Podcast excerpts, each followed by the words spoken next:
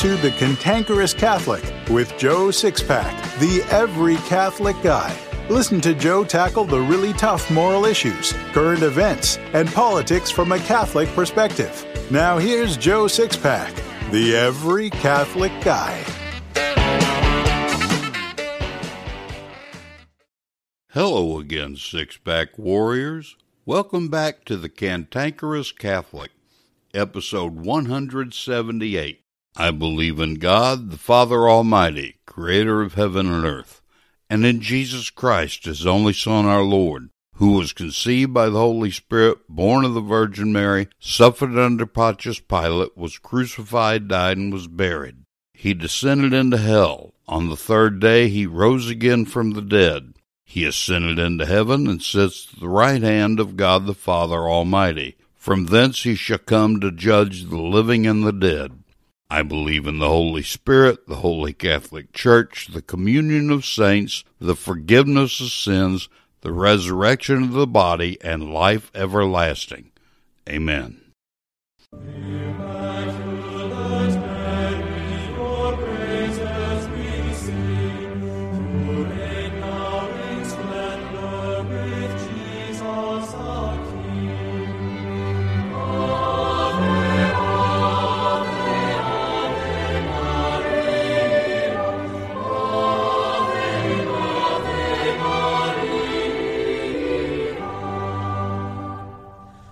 I pledge allegiance to the flag of the United States of America and to the republic for which it stands, one nation under God, indivisible, with liberty and justice for all.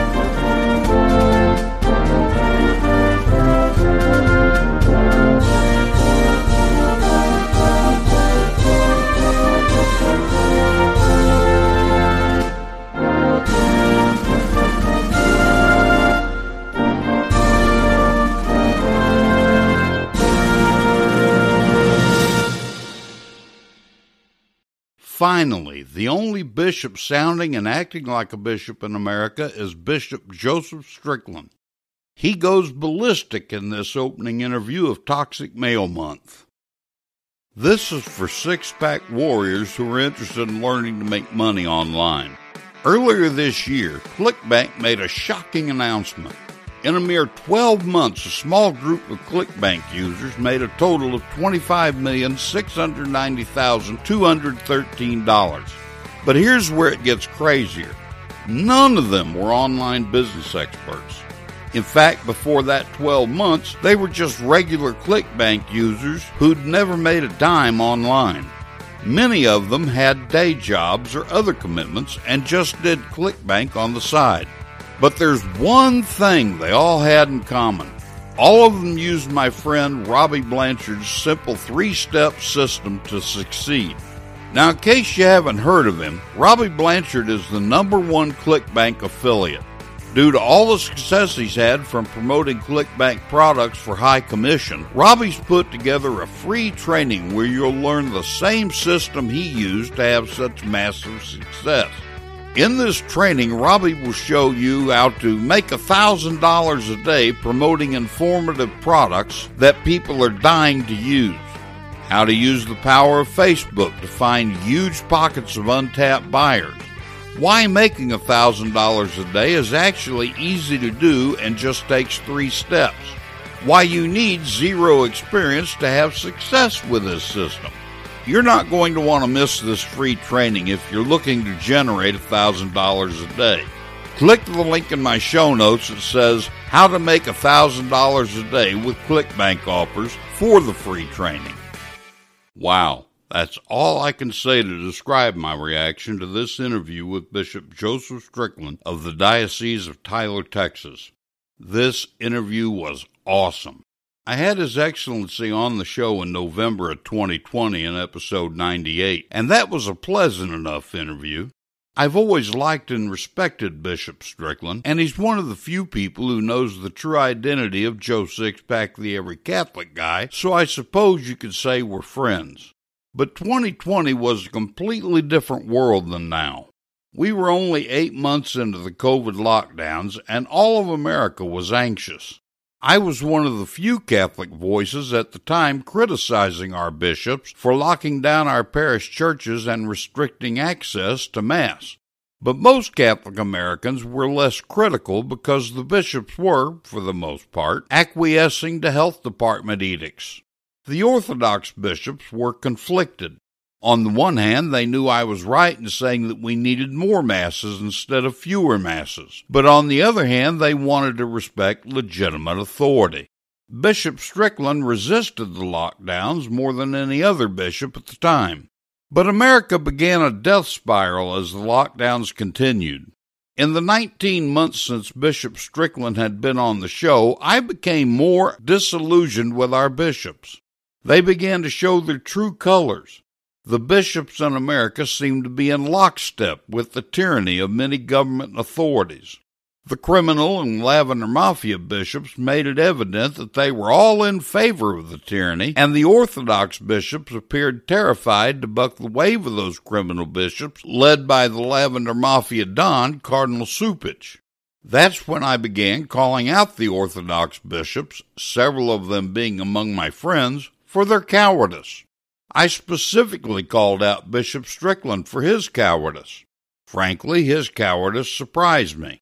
About eight or ten months ago, that began to change. Off the interview, Bishop Strickland told me when that change took place. It brought a smile to my face. He relates part of that transition story from cowardice to courageousness in this interview. I believe you'll really appreciate that part of the interview. It should be a lesson and example to all Orthodox priests and bishops in this country. In fact, I think Bishop Strickland's example is what allowed Archbishop Cordileone to discover his backbone and finally deny Nancy Pelosi access to communion. And now it would appear that a trend for Orthodox bishops discovering their backbones has begun. In this interview, Bishop Strickland holds nothing back. With courageousness and humility, he calls out the German bishops, but he also calls out his brother bishops in the USCCB. Except for Father James Martin, he doesn't call out anyone by name, which is right and just. Bishops should call out priests by name because priests are subordinate to bishops, but not their brother bishops. Him calling out bishops by name would only further entrench them in their errors. But you can be sure that they'll know who His Excellency is talking about, and I know that at least one of them listens to this show. This interview is 53 minutes long, and you can be sure that only less than 10 minutes of it you'll hear me. Bishop Strickland was fired up. So, due to the length of this interview, there won't be any other segments in this episode. After the interview, I'll return for a few closing comments. Hello, Excellency. How are you today? Good, Joe. How are you? Oh, I'm just as happy as if I had good sense. We're thrilled to have you back on the show. It's been about a year and a half. Uh, I realize that you're running a hot clock, such as the life of a bishop. So let's go ahead and dive right in. Just so we're reading off the same page here, Excellency, begin the conversation with uh, Your Excellency's definition of strong Catholic manhood, Catholic masculinity. Well, um, the great model for that, of course, is Jesus Christ, the God man. And that certainly is a, a high bar for all of us because he is divine as well as human. But he, he shows us what a man in his image and God's image can be. And so we look to him always, all of us, with great humility, knowing we don't measure up. But part of being a Catholic man is to continue to strive to measure up. Absolutely. I, I couldn't agree more. And we're going to talk a little bit more about that here shortly. In our church, June is dedicated to the Sacred Heart of Jesus. For at least a decade now, we haven't heard a lot of promotion of the Sacred Heart, but it does seem that we hear a lot about Gay Pride Month. As I understand, you've actually declared month a special month for the Sacred Heart there in Tyler. Can you please tell us why you're doing it? And can you speak to the problem of some bishops and priests promoting LGBT agenda instead? Well, the reason I have a great devotion personally to the Sacred Heart um, ever since I was a little boy, thanks to my very strong Catholic parents. Um, and we need Christ in his sacred heart, especially. Uh, and I think it's a, it's a significant image for our time because hearts and flowers are all over the place. But the sacred heart of Christ with is, it's often depicted with a crown of thorns on top of it. It reminds us the, the sacred heart is an image of love beyond imagining and of sacrificial love. And that's what, going back to the topic of being a, a Catholic man, um, that's the kind of love we're called to live, is really Amen. sacrificial love that is other centered. All the love of Christ is for us. He's God's divine son. As Amen. we know from uh, John 3:16, God so loved the world that he gave us his son. Both God the Father and the Son are living that reality that they are love personified. They are loved by very existence in a sacrificial love.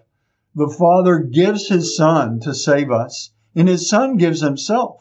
And that is the model of love for men and women that we are called to live up to. So, with that model, then real love always has to be sacrificial and focused on the other.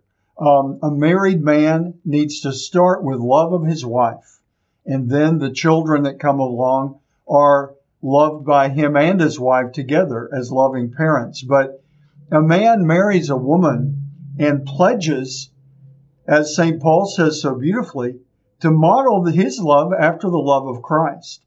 That's why the LGBTQ, whatever agenda, all of that is simply not the truth.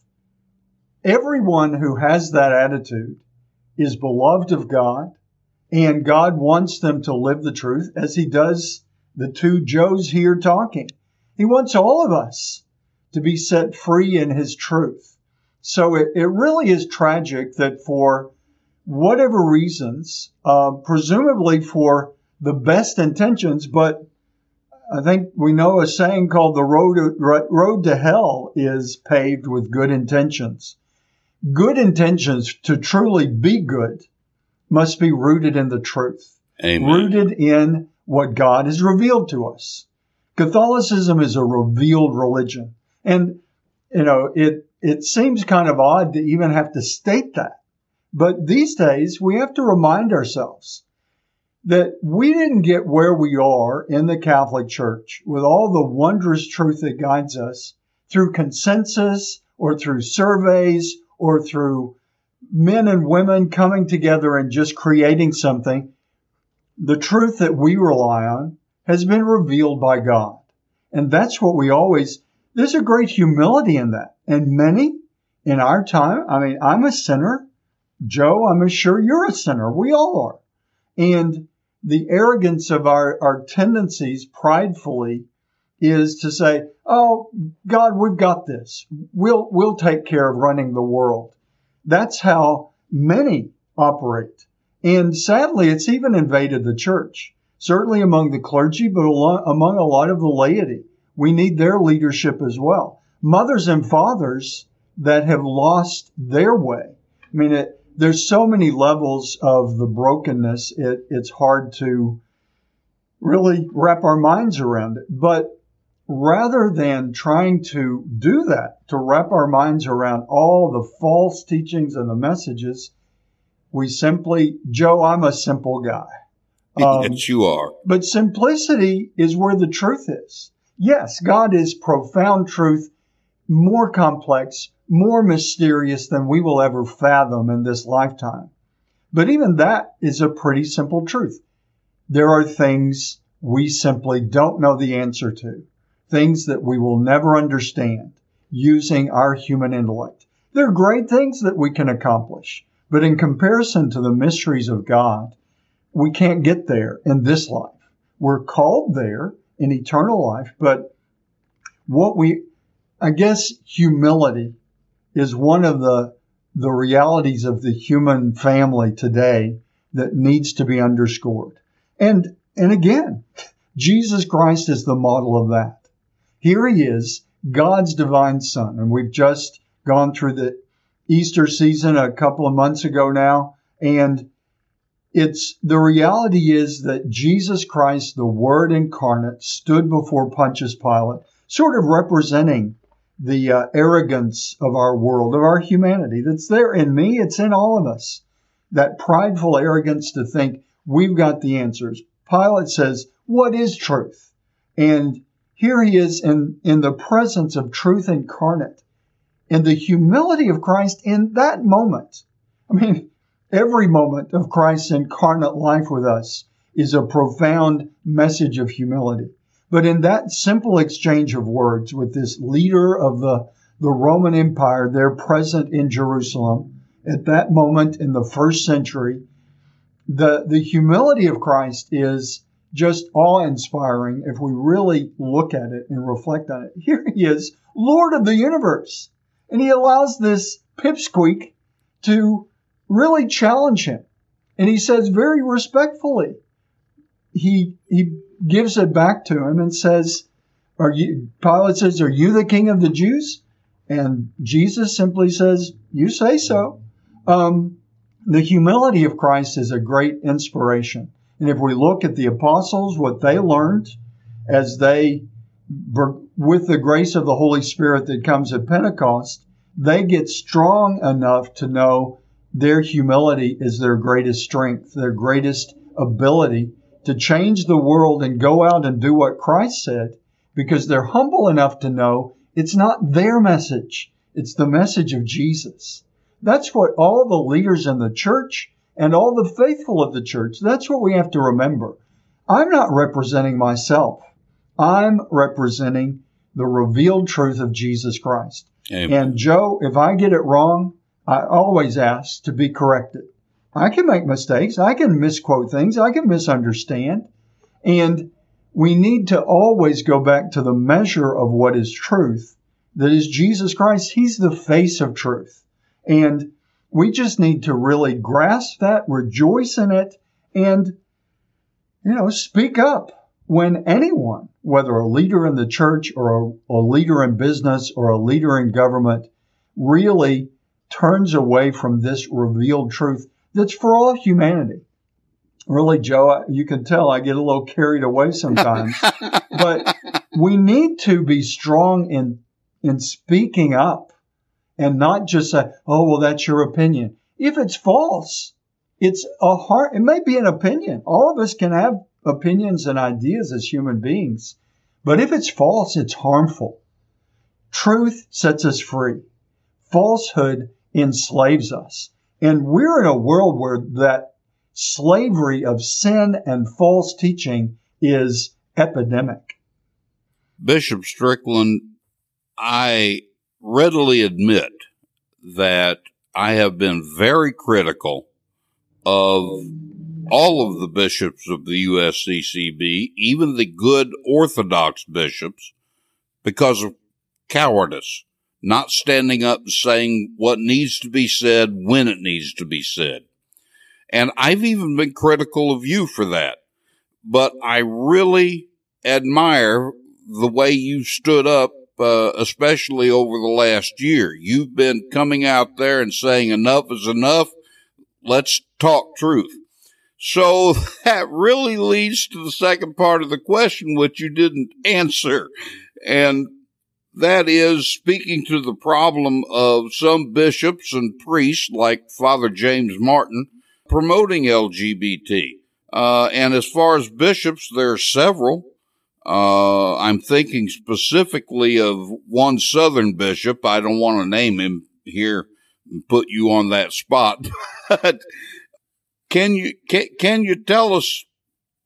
I don't know what kind of answer I'm looking for now after that wonderful long answer you gave in the first part, but can you speak to us about uh, what these men are doing and and and just how I mean it's confusing the laity something awful because they're ignorant of the Catholic faith. Well, that's a, that's a big problem, Joe. And I guess the best way I can answer your question is I was proud to sign a recent letter to the bishops of Germany that are really way out there, even ahead of some of the bishops here. Some, you know, sadly, we just have to acknowledge it. Um, I was talking to one bishop and said, Oh, the USCCB needs to write this letter. That isn't going to happen in our present reality because too many of the bishops here agree with what the German bishops are doing in their synodal way. Um, it, it really, and so that letter, very probably um, too mild in some ways, but at least speaking truth and fraternally saying, brothers, come back to Christ. I mean, that's really what the message is. And I would say the same thing to my brothers here. Um, there's too much concern in the world and in the church about, well, how's this received and how's the, how are people going to react? Really, Joe, I was formed in that kind of mindset. And for as a priest for many years, I always loved being a priest and I tried to teach the truth of the church and bring the challenging message the best I could. But I, looking back, I realized that I was too concerned about whether the congregation would get upset. And, and that, that is a, a concern that overrides is it the truth too often? Certainly, we can present the truth in harmful or harsh ways, but it has to be the truth. And Absolutely. there, there, I was formed in a time when very, we were really encouraged to, because the church was already, I was ordained in 1985, the issues about people leaving the church and a downturn in vocations, all of those issues were already there. And it was like, be kind and, and just embrace the people the greatest kindness is the truth. And that's what I, have learned as a bishop because it's a lot of responsibility to, to be reminded that you're a successor of the apostles. Joe, if you look at those men, one betrayed Jesus and the other 11, 10 of, the, 10 of those 11 died for the name of Jesus Christ, literally lost their lives whether they were crucified upside down or skinned alive or hung or they they all died in one way or another. The the great apostle John, the beloved disciple, is the only one that I would say died a, a white martyrdom. He lived to be an old man. He's the only one. But he suffered. He was imprisoned. He suffered yeah, for the name of Christ. We successors of the apostles have to be willing to do the same. And you know, it, it's, a, it's a difficult time when to stand for the truth of Christ puts you in opposition to your brother bishops and to leadership in the church. But certainly obedience is, is we have to be obedient to Christ. Amen. And Jesus Christ is the measure. Just like we started our conversation, Jesus Christ has to be the measure of are we living the truth? And he being um, obedient to Christ has to come first. Absolutely. To his church, the church is his bride. We have to have respect and obedience for his church. But first it's to Christ. And sadly, there's a conflict there in on too many levels in the church today. And so as I've said to people you know, if, if you know anything about me, Joe, I hope you know that I speak up about the sanctity of the life of the unborn. And really the sanctity of life from conception to natural death as much as I can because I really believe that is a root issue as deep as it gets to that we are broken in our nation and in our world because the sanctity of life is not respected as being a gift from God that is from conception to natural death. And there, there's too much compromise in that. So I bring that up because I often mention that's a hill I'm willing to die on. Amen. Christ died on a hill. And as bishops, as faithful Catholic men, we need to be willing to die on the hill of truth. And the, the sanctity of life is one of those most undermined truths. And radiating out of that is, is going back to the LGBTQ issue that if we really respect the sanctity of life, then that's a facet of that. To recognize how God created us. That's the truth that God has revealed, going all the way back to Genesis.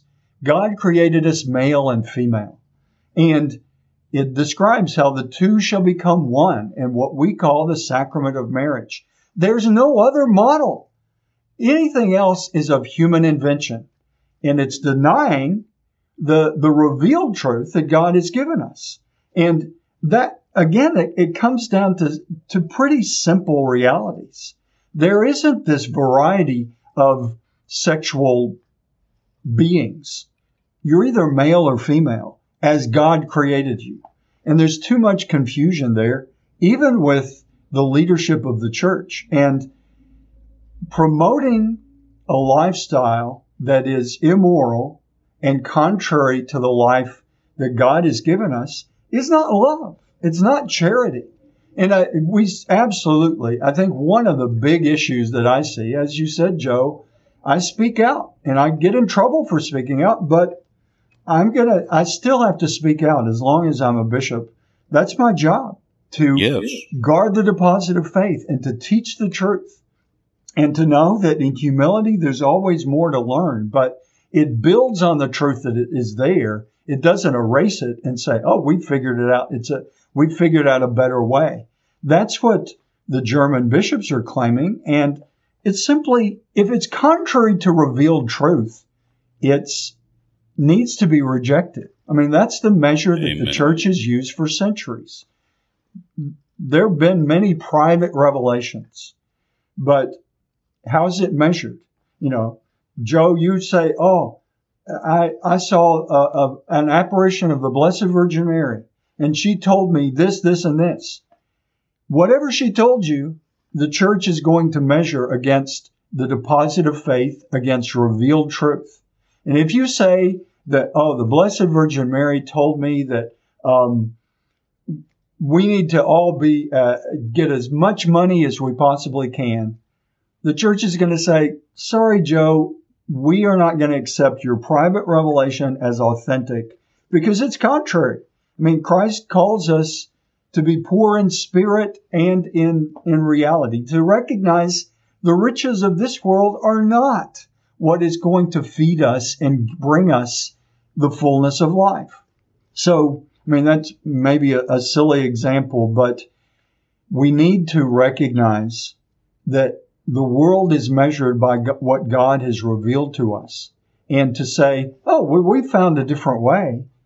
The church uh, through the ages has said, sorry, that isn't authentic because it doesn't resonate with what Jesus Christ said, the incarnate word, with what all the word of God says in sacred scripture and with the catechism and the magisterial teachings of the church. So we've got to measure whatever is said against what God has revealed to us. That is the joyful message that has set us free from death and sin. That's what we've got to promote and to share. That's what Jesus and the great commissioning of the apostles, he sent them out to go and teach all the world what he had shared with them. Excellency, you have actually excited me here because for the first time in memory, you sound like a bishop is supposed to sound. Truth trumps everything. We, we haven't heard that. We laity haven't heard that from our bishops for a long, long time. You're, long. you're doing excellent. You brought up, uh, your earlier formation and avoiding offending people. In my opinion, uh, that's just more evidence of where even bishops, priests, as well as laity don't spend a lot of time in scripture. Because if you read about Christ in the Gospels, he publicly called people liars and hypocrites and white painted sepulchres full of dead men's bones. I don't think he worried about offending people. He just worried about getting the truth out there. Absolutely. And I have to really, all that you just mentioned, Joe, he very often is directing that to the religious leaders. And I mm-hmm. take that very seriously. I mean, he says better for a millstone to drown you in the, the waters rather than to lead one little one astray. We have to take that very seriously. Amen. And the consensus and the popular opinion and the politically correct has, has simply invaded the church to a, a devastating degree. And thankfully, there are bishops that do believe. There are some that, that believe things that, I, that, as I read it, are contrary to what Scripture says. There's a phenomenon that I read about a while back that it talks about, it's in a book by Ralph Martin, and he's an excellent theologian that I think, and he's a right. layman, but a man of great faith and a great intelligence. But he talks about the bracketing of Scripture. And I think that in my lifetime, I'm 63 years old, and there has been a, a tremendous tendency and even a, a plot, I would say, to bracket out the tough stuff. I mean, for yeah. example, you know, I'm, I don't claim to be a great scripture scholar. I'm a Catholic. I mean, and I want to know the Word of God more deeply, but, you know, I'm not a great scripture scholar, but we look at Paul's letters, and I believe it's his letter to the Ephesians. I, I may be wrong. You probably know better than I, but there's one where he talks about husbands and wives. That's um, coming up. and we have to read that whole reading where it says, Wives, be submissive to your husbands. People stop there and say, Oh, Paul, you know, he had to be off track, and how can this be in the Word of God? And they don't continue where it says, Husbands, love your wives as Christ loved his church. Amen. And you can point to a crucifix and say, That's how Jesus Christ loved his bride. So it's, and even going on to the children. Children, respect your parents. If we listen to all of Scripture, it brings the balance of truth where we're all on the hook. We're all, there's a, a tremendous demand for all of us to seek sanctity, to seek to turn from sin. But the bracketing that is literally a part of the, the brokenness, I believe. I think Ralph Martin is spot on with that, pointing out, and it's not just bracketing scripture, but it's bracketing out anything that is a little uncomfortable or challenging and making the message of Jesus just sort of a one person that I described uh, or that I talked to recently described their growing up what they were presented to presented as far as the message of Jesus Christ. It was a cotton candy gospel. And, and I think there's too much of a tendency of that. It's about love and it's about all the beautiful things. But we have to know when, when we're reading scripture, when we're looking at Jesus Christ, the love that he models for us is down and dirty, sacrificial, hard fought, pouring yourself out love. That's what a father is called for his children and his wife. That's what a mother is called for with her children and her husband. We're all called to that kind of sacrificial love. And too much of what's spoken of as love in our society, and even within the church, really isn't love at all. Because when you leave out the, the sacrificial element, it becomes a human invention that can easily get distorted until it, it doesn't resemble real love at all. Absolutely. You're, boy, you're just spot on. Let me ask you, Excellency, is this turning away from worrying about offending people and standing up like St. Peter would have or like St. Paul would have? Is that contagious? If so, I want to try to expose you to the rest of the bishops. Well, it, it, doesn't seem to be very contagious at this point. And really, uh, just speaking in those terms, kind of playing around with it, Joe, what infected me was devotion to the Immaculate Virgin Mary. And really, honestly, that's where it started. It, as I look back over, especially really my life as a priest as well, but especially it, the, the, the heat got turned up, you know, 500% when I became a bishop. But looking to the Immaculate Virgin Mary and seeing the model that she is, and, and that devotion to Mary, praying the rosary, and just really reflecting on who the Blessed Virgin Mary is, that drew me closer to her son, Jesus, especially in his Eucharistic presence. I mean, Joe, the reason I need to leave this when I do is because it's in my schedule to go and have some prayer before the Eucharistic face of Christ, before Amen. Mass. I try to do that more than once a day because I need to.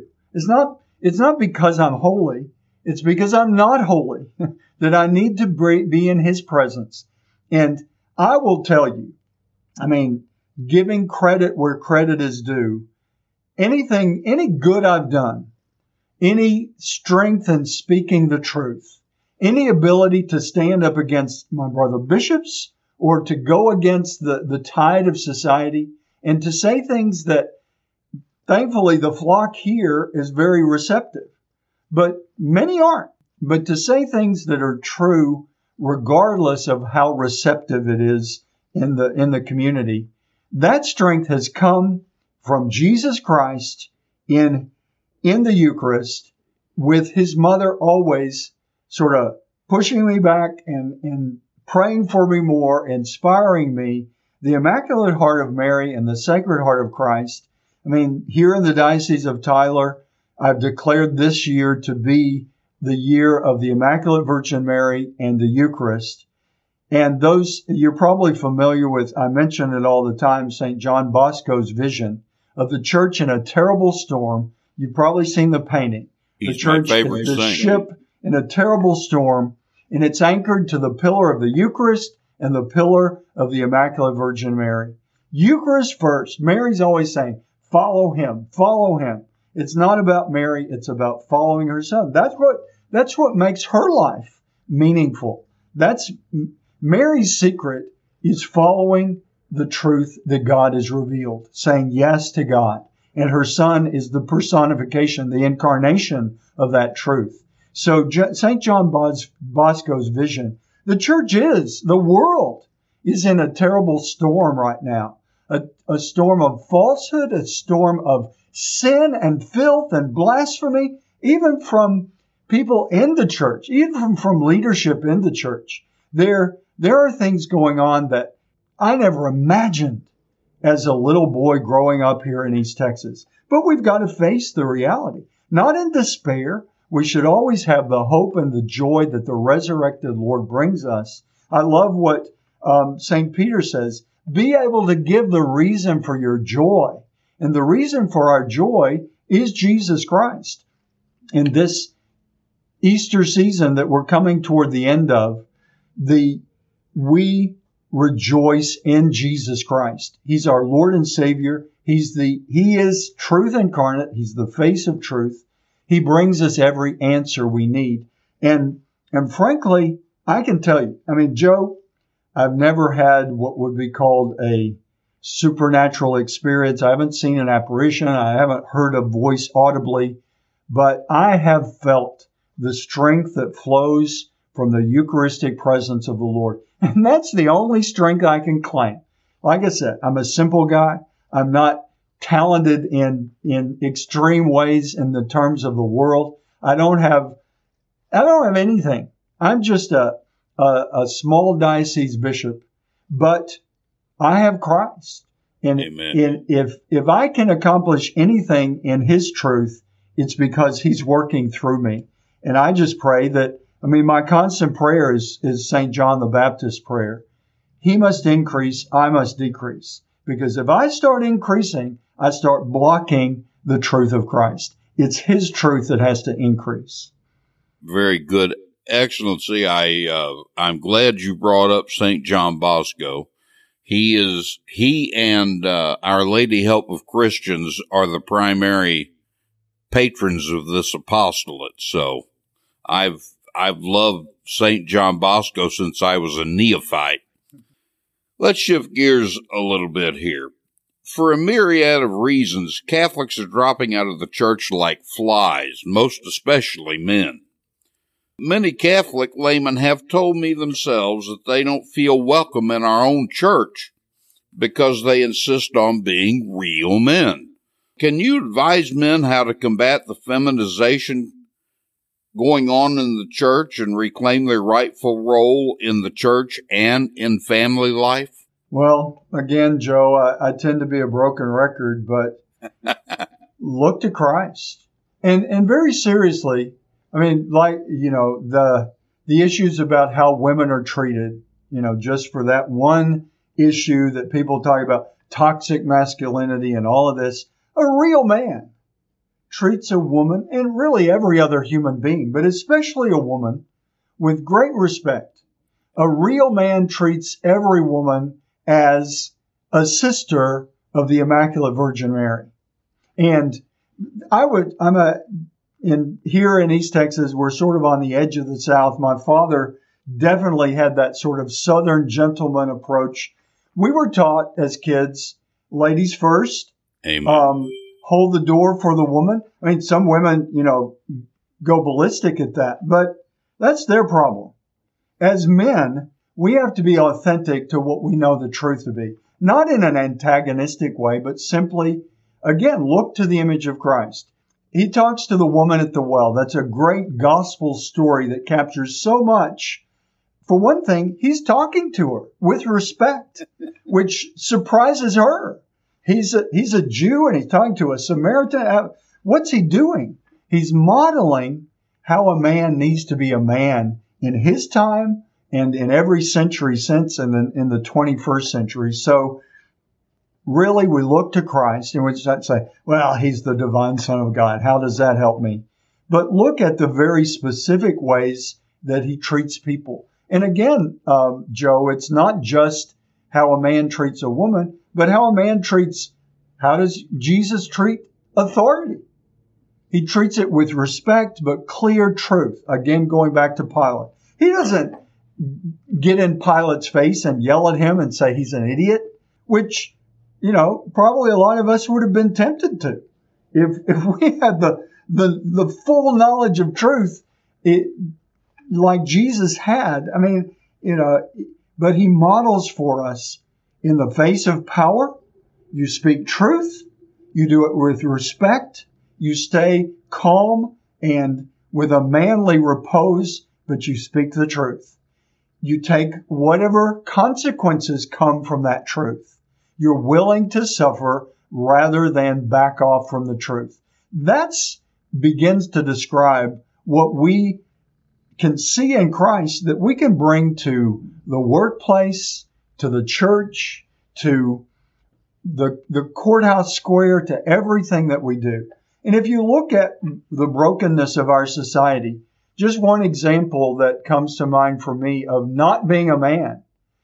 I saw a video of a man that was literally carjacking a woman's car and knocked her knocked her into the ground and jumped in the car and drove off. And he's basically this video is associated with this man being on trial for what he did. And when the judge asks him, why did you do this? And, and all that the trial is about is trying to get reparation for the damage to the woman's car. She's not even suing him for, for her own personal harm. She's just wanting him to pay the damages to her car. And he says, uh, to me, it's classic unmanliness that is rampant in our society. He says, well, it's her car. Why should I have to pay for the repairs? I mean, you know, after he has beaten up on this woman, basically, knocked her to the ground, stolen her car, and that to me just illustrates That's exactly, if Jesus Christ models what a man does, this man models what a man shouldn't do. And let me say, even as I mentioned that little story, I get accused of, oh, you're so judgmental. And Jesus says, judge not lest be, you be judged. Absolutely. Joe, I have no right to judge you as you have no right to judge me. And we right. need to be very clear about that. We need to be very aware we will be judged. Christ tells us that so clearly. Of course, that's one part of scripture that tends to get bracketed out. Jesus says there will be a judgment. The sheep and the goats will be separated. And where the goats go is not going to be a fun place. Jesus is very clear. But we have to make that distinction. Absolutely. To judge another, that's God's job. God knows the depths of our hearts and understands our failings and our goodness better than we do. But what we tend to shy away from in the church and just in general society today that is very detrimental is we we say judge not lest ye be judged means we can't make judgments about anything. And that leaves us dead in the water. We have to judge. That's that's part of being created in the image and likeness of god. We judge is this true and right and good or is it false and wrong and ugly. We have to make that judgment. We do it daily, whether people like it or not. You make judgments about how you're going to address whatever comes next as life passes through the day. We must make human judgments, but that doesn't mean judging the other person. It That's comes true. back to the to the whole homosexual issue. Homosexuality is a, a condition of humanity. Some people have that reality in their lives. The, the catechism presently speaks of it as disordered. And some have said, oh, that needs to be erased. It shouldn't be called disordered. I would advocate, Joe, that any sexual activity that is outside God's plan between a man and a woman committed in a lifelong relationship of marriage and open to children. And there's a lot built into that that we could take hours unpacking. yes, but we could. If it doesn't match that definition, it's disordered. That I'd rather see disordered appear a lot more in the catechism rather than taking it out in that one instance of sexual sin. But we again to, to judge the person who has that inclination is wrong. True. But to call them to stop actions that are immoral and contrary to God's plan, it's the only way to really love that person. Real charity is always in the truth. And I've had people say, because, I mean, you mentioned Father James Martin, and I've never met him. But we have this sort of ongoing feud where I say something and then he yeah. says something, you know, and says, oh, Bishop Strickland is just totally wrong. But I've had people contact me that have said, I was on the path that is being promoted by too many in the church that says, oh, well, just embrace what you're feeling and what you feel, what your attractions are. And, and the church will, will come around to understanding that we need to just allow everyone to do what they're feeling and, and it's okay. I've had people come back to me and say they were on that path and it brought devastation into their lives. And they woke up and pulled away and they get more heated than I do about the damage that's done by priests and bishops that are saying, oh, well, just ignore what the, the Lord has said and what the church teaches well, they'll wake up eventually and just do what what you feel uh, that you are are fulfilled by. That is not love, and that I've been told by people that leads to a life of devastation. We have rampant depression and suicide, and it's strong in that community because they're moving away from the truth. The truth is what sets us free. And we can play around with it and sort of bracket off things and, and pretend, but it catches up with us. Joe, I'm a sinner. I went to confession yesterday because I needed to. And we all need to acknowledge what does Jesus say? One of the first statements he makes as he begins his public ministry repent and believe in the gospel. That's what I have to do daily, humbly acknowledge, yes, I'm a sinner, but I do my best to move away from sin and to live more virtuously. That is love, is to call people into that truth. Wow. Like, Excellency, you have opened up a thousand doors. I really wish we could spend hours talking. I did want to mention though, like you, I was raised that women come first and you always open doors for ladies. And I've done that all my life. A few years ago, though, I opened a door for a lady and I got chewed out for it. I looked at her and, you know, she kept insisting that I go through the door. And I said, ma'am, if I did that, all my ancestors would come up out the grave and get me. You're going to have to go first. she finally relented as she chuckled with that. So, but golly, you've opened a lot of doors here, and I and I'm looking at my questions and saying, "What an idiot for these questions." Because now I can think of a thousand things I'd rather do. But there is one thing I want to bring up. It's real easy for a bishop to lose touch with his people because of his elevated position. It doesn't matter whether he's a good bishop or bad bishop, it just happens. Uh, but you're not like that. I've seen you leave your brother bishops at USCCB meetings and pray with the lay people while standing around outside and listen to their concerns. Frankly, I don't know any other bishop in the country who does that. And I can only assume you do the same thing in Tyler. Uh, why do you mingle with the lay faithful this way, and what have you learned from it? Well, I think God has blessed me with just a situation that has supported that, which pretty much comes naturally because, like I said, I'm a simple guy. I don't really, uh, I'm not comfortable with a lot of the trappings that come with being a bishop. I mean, yes, it's an office to be respected because I have the job of promoting the message of Jesus Christ. But I think that my context, I'm in the same diocese where I grew up and literally where I grew up as a priest. I came back to this diocese, which became a diocese after I was already ordained. It was part of the Diocese of Dallas, but I came back to my home territory as my first assignment. I was known as Father Joe for all of those years. People still call me Father Joe, and then they quickly apologize. I say, You don't need to apologize. I'm still a priest.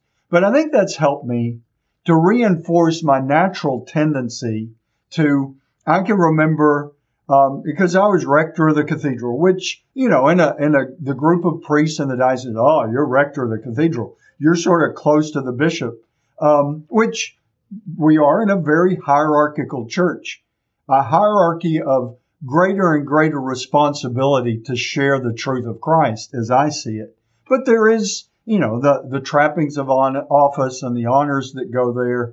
But I remember as when I was rector of the cathedral, my tendency, like when the priests were gathered, I would just, you know, I'm not some great humble guy, but it was just where I was more comfortable. I would tend to be, you know, toward the back of the group of priests as we're gathered around the altar, concelebrating at a mass.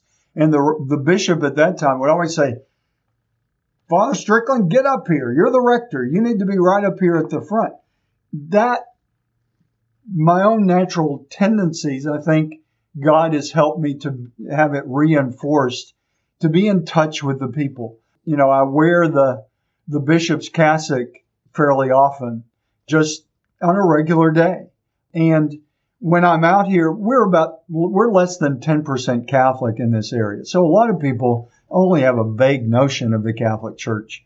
But I've I've had multiple times when I'm wearing the bishop's cassock people will come up to me and say, Are you the Pope? and I just laugh because, you know, I mean, they clearly don't understand. But that kind of down to earth approach, and I, and I appreciate what Pope Francis said. He actually said when I was there on at the bishop's meeting that we had after newly ordained bishops, bishop school, they call it, when he said the famous quote, smell like your sheep.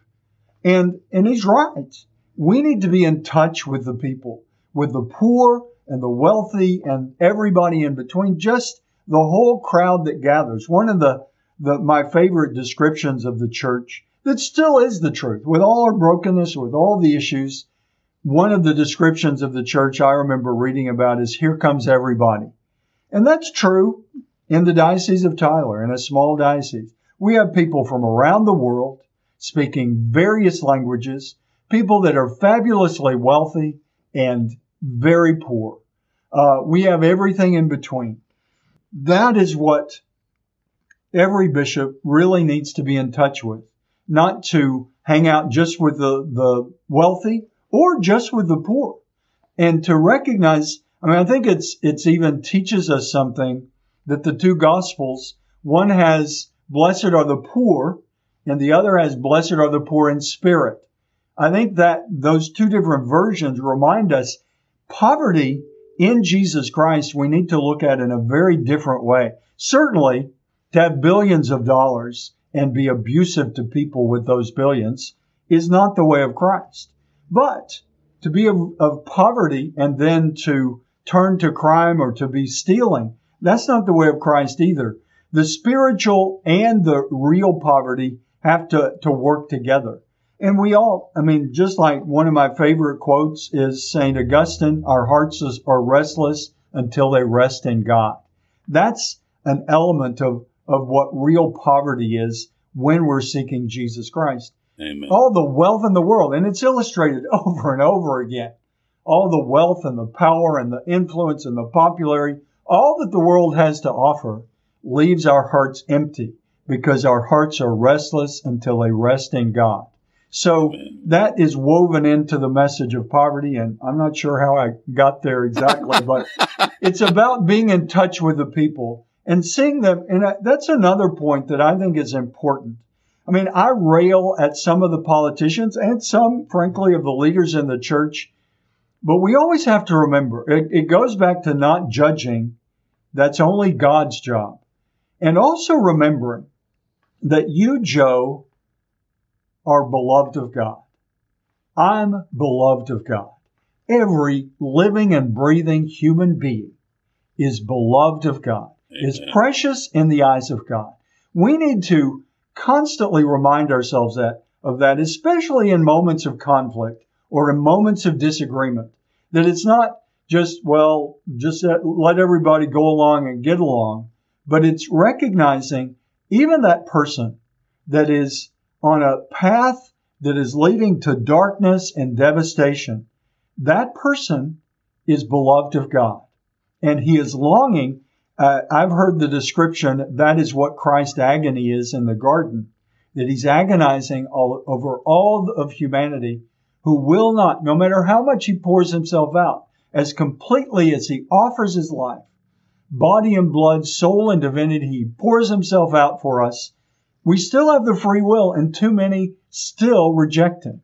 In Christ's agony, I think a, an aspect of the mystery of the Son of God in that deep agony in Gethsemane is his agony that he can't save everyone because we are free. No matter how much he loves us, we're free to choose a different path. And too many do. But the love is still there. And I love the, some of the mystics talk about that until the, we might say in scientific terms, until the last nanosecond of your life. Christ is there with open arms, with his abundant mercy, Amen. as we celebrate on Divine Mercy Sunday, saying, Come back to me, please. I've poured myself out, but we still remain free. We've got to make that choice. And it is tragic that people do make that choice. But again, we, even the most notorious, the most evil person that we can conjure up, that we can imagine from history or in the world today, atrocious things that they've done, we don't know that at the very last moment, if they turn to Christ, His mercy and His saving love is there for him. But they've got to make that choice. That's right. That is the abundant mercy, is that doesn't stop. Just like Christ says to Peter, 70 times, seven times of forgiveness. Basically, you're going to be forgiven as many times as you ask for that forgiveness. We need to remember that compassion and mercy that God has for us and do our best to live it for each other. Amen. Bishop Strickland, we've run out of time, but I had several other questions. But I got to tell you, there are three people I love to interview. You, Michael Voris, and Father Robert Altier, because you're kind of like, you're kind of like a television set. Uh, my remote control is a question, and whenever, okay, we've heard enough there, I just ask another question, we tear up another way. Uh, I, I really enjoy this, but I want to respect your time. And let me remind you here that 61% of my audience are young Catholic males. And, uh, of course, you know, that's why we've got Toxic Male Month. so to help them, to address them, to help them to become more manly, more masculine. And so I'm wondering before we sign off, would you please offer the six pack warriors listening your blessing? Absolutely. Almighty God, we ask your blessing for all the men and women who are listening to this program, that we may be all encouraged to seek holiness, to seek that universal call to holiness that the church proclaims for every one of the baptized. We pray especially for men to seek to be holy men and to know that to be manly in the image of Jesus Christ is to be holy in the fullness and richness of all that that means. May all of us be strengthened in following Christ and turning from sin and rejoicing in sharing his good news with others. And we ask this blessing in the name of the Father and of the Son and of the Holy Spirit. Amen. Amen. Thank you, Excellency. I I just can't tell you how much I've enjoyed this, and I hope that you will be back on the show again sometime. Thanks, Joe. I'm always glad to work it into the calendar as we can. God bless you. Okay, God bless you too. Bye bye. I think you'll agree that Bishop Strickland shows us in this interview what a bishop is supposed to sound like. He finally came to the realization that salvation depends on his courage and obedience to Jesus Christ. I strongly urge all of you six pack warriors to contact your bishops and tell them about this interview and how they can hear it. You'd be performing an act of charity for them. Next week, we'll be hearing from Father Robert Altier of the Archdiocese of St. Paul, Minneapolis. We've had him on the show several times before, and he's always been a six pack warrior favorite. He's on fire for Toxic Male Month. Remember to visit cantankerouscatholic.com and go to the swag page to get your Toxic Male Month t shirts and coffee mugs to promote Toxic Male Month. They're items for both men and women. I'll see you next week in episode 179. Until then, remember, comfort and conviction don't live on the same block. God love you. This has been The Cantankerous Catholic with Joe Sixpack, the Every Catholic Guy. Thanks for subscribing, and be sure to visit cantankerouscatholic.com to get your free copy of Joe's popular book, The Best of What We Believe Why We Believe It.